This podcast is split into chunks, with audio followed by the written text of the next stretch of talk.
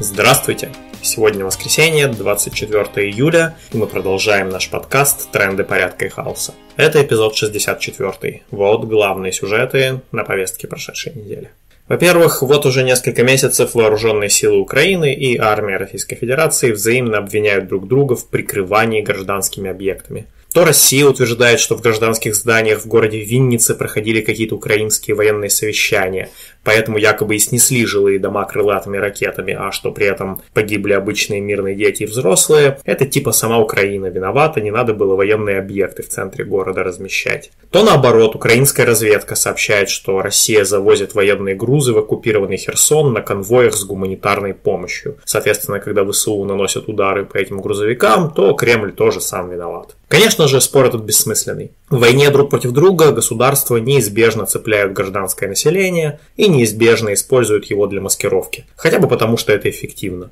Тем более для Украины. Она все еще серьезно проигрывает России в количестве и качестве вооружений, и поэтому уж никак не может просто вывести из городов все воинские части в чистое поле, чтобы их там разбомбили и раскатали в пыль. Ну, то есть стороны просто делают то, что помогает им выиграть в войне. Интересно здесь то, что все при этом апеллируют к некоему правильному способу э, вести войну без военных преступлений и без вреда для гражданских. Как будто само по себе вторжение армии России в Украину без приглашения не являлось уже военным преступлением. Конечно же, являлось, как любая имперская агрессия. Украинцы пытаются отбить эту агрессию военной силой, и их можно понять. Но для нас, как анархистов, странно говорить о том, что вообще возможна какая-то правильная, цивилизованная война. Любая война государств – это бой за господство между правящими классами. Она всегда несет обычным людям только смерть, страдания и фильтрационные лагеря. В лучшем случае, если это оборонительная война, она может только хотя бы не ухудшить положение людей, но и это маловероятно.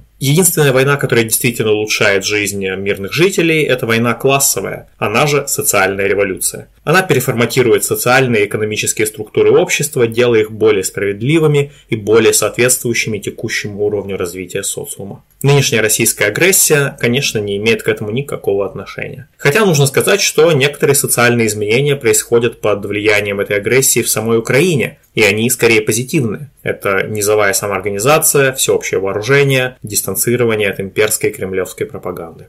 Между тем в России, как и положено стране-агрессору, происходит экономическая деградация и политическая реакция. С начала войны мы имеем уже 200 подозреваемых и обвиняемых по уголовным делам, связанным с антивоенными выступлениями, и около 3300 административных протоколов о дискредитации армии. Это, конечно, еще не массовые репрессии, но уже значительные, и их градус, несомненно, будет только повышаться. В этих условиях становится еще более ясным то, о чем анархисты говорили все последние годы. Сейчас в России нет никакого смысла участвовать в конвенциональной политике типа выборов, даже муниципальных. Даже если каким-то чудом тебе позволят избраться, дальше ты встанешь перед выбором. Или зигануть, нарисовать себе на лбу букву Z и поддержать войну, или сесть в тюрьму, как Горинов, Яшин и тому подобное. Изменить режим э, кукольными так называемыми выборами в современной России невозможно. Политика должна быть уличной и радикальной. Э, не нужно стремиться в тюрьму, как Яшин. Будьте активны, но будьте и умны. Постарайтесь сделать все возможное, чтобы не сесть. Каждый из вас, тех, кто слушает этот подкаст, нужен для того, чтобы так называемая Российская Федерация стала более свободной. Боритесь с пропагандой, бойкотируйте так называемые выборы и любую поддержку войны. Организуйтесь за пределами системных партий, официальных профсоюзов и тому подобного. Организуйтесь прежде всего там, где вы работаете и там, где вы живете. Государственная система в России ржавая и скрипящая. Любой порошок или любой гаечный ключ в ее шестеренке останавливает их надолго. Это и есть сегодня настоящий антифашизм. Много песен о шахтерах было сложено, Много песен о монтажниках, высотниках, А про нашу, про советскую милицию Песен нету и не надо их совсем. Очень кстати, наши товарищи из Антиджоба и других хороших инициатив создали проект Антифонд. Смотрите ссылку в описании видео. Это проект для поддержки забастовок и защиты трудовых прав при сокращениях и простоях. Антифонд э, помогает людям, которые испытывают давление на работе из-за своих политических взглядов, людям, которых начальство в разных формах принуждает в рабочее время поддерживать так называемую спецоперацию, людям, которых незаконно увольняют или сокращают из-за антивоенной позиции, за всяческое подписание коллективных писем, задержание на митингах, тексты в соцсетях и так далее. Людям, которым при увольнении за взгляды не выплатили положенные компенсации, людям, которых не взяли на работу из-за их взглядов, и людям, которые полны решимости организовать низовой профсоюз или забастовку на рабочем месте, но не знают, как это сделать. Обратиться за помощью, за юридической и не только, можно в Telegram-бот проекта Антифонд. Смотрите ссылку также в описании видео. В-четвертых, в связи с войной Кремль продолжает полным ходом крушить российский интернет, ну или то, что от него осталось. На этой неделе Роскомнадзор объявил о том, что будет использовать так называемые меры понуждения в отношении свободной энциклопедии Википедия и стримингового сервиса Twitch. Меры понуждения тут это означает обязать поисковики информировать пользователей о нарушении данными сервисами российского законодательства. Имеется в виду, конечно, в первую очередь а, информация о вторжении Кремля в Украину. Меры эти касаются практически исключительно одного поисковика, а именно Яндекса. Понятно, что Google плевать хотел на такие требования российских бюрократов, а другие поисковики имеют на российском рынке совершенно микроскопические доли. Скорее всего, Яндекс прогнется под приказы из Роскомнадзора, и его поисковая выдача будет усыпана плашками типа «Википедия нарушает российское законодательство, будьте осторожны». Ну что ж, учитывая, как часто Яндекс в последнее время прогибается под Кремль, это еще одна причина перестать им пользоваться. Такими темпами он скоро станет таким же токсичным, как ВКонтакте.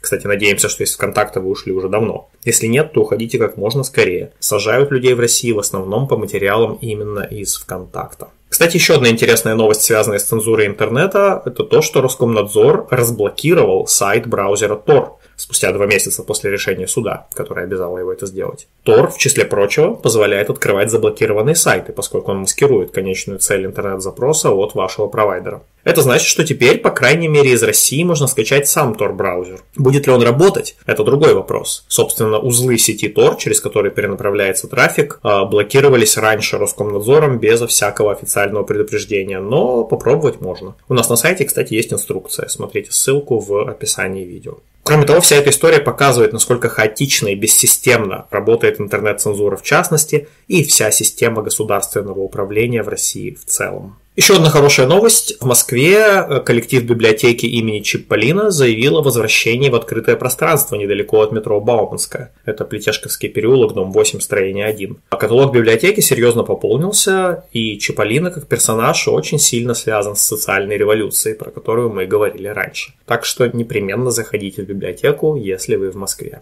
Также на этой неделе были продлены аресты сразу двум активистам тоже в Москве. Во-первых, автору телеграм-канала «Протестный МГУ» Дмитрию Иванову. Его обвиняют как раз в дискредитации армии РФ. И вот 21 июля Мосгорсуд оставил Дмитрия в СИЗО до 2 сентября. На заседании присутствовала как группа поддержки Дмитрия, так и сотрудники Центра Э. Ссылка, по которой можно поддержать Дмитрия Иванова, находится также в описании видео.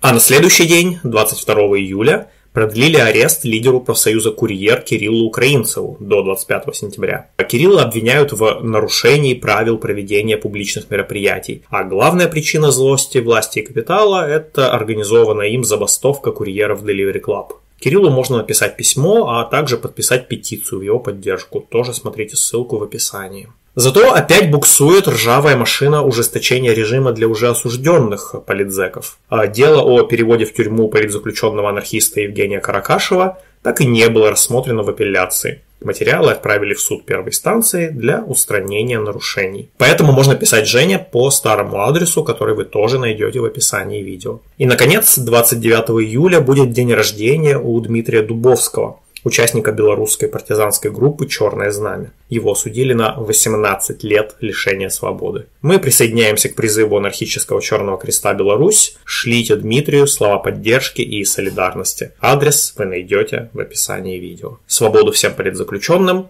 и давайте остановим войну. Ну вот и все на сегодня. Напомним, что в трендах порядка и хаоса участники автономного действия дают анархистские оценки текущим событиям. Слушайте нас на YouTube, SoundCloud и других платформах – Заходите на наш сайт autonom.org. Пока!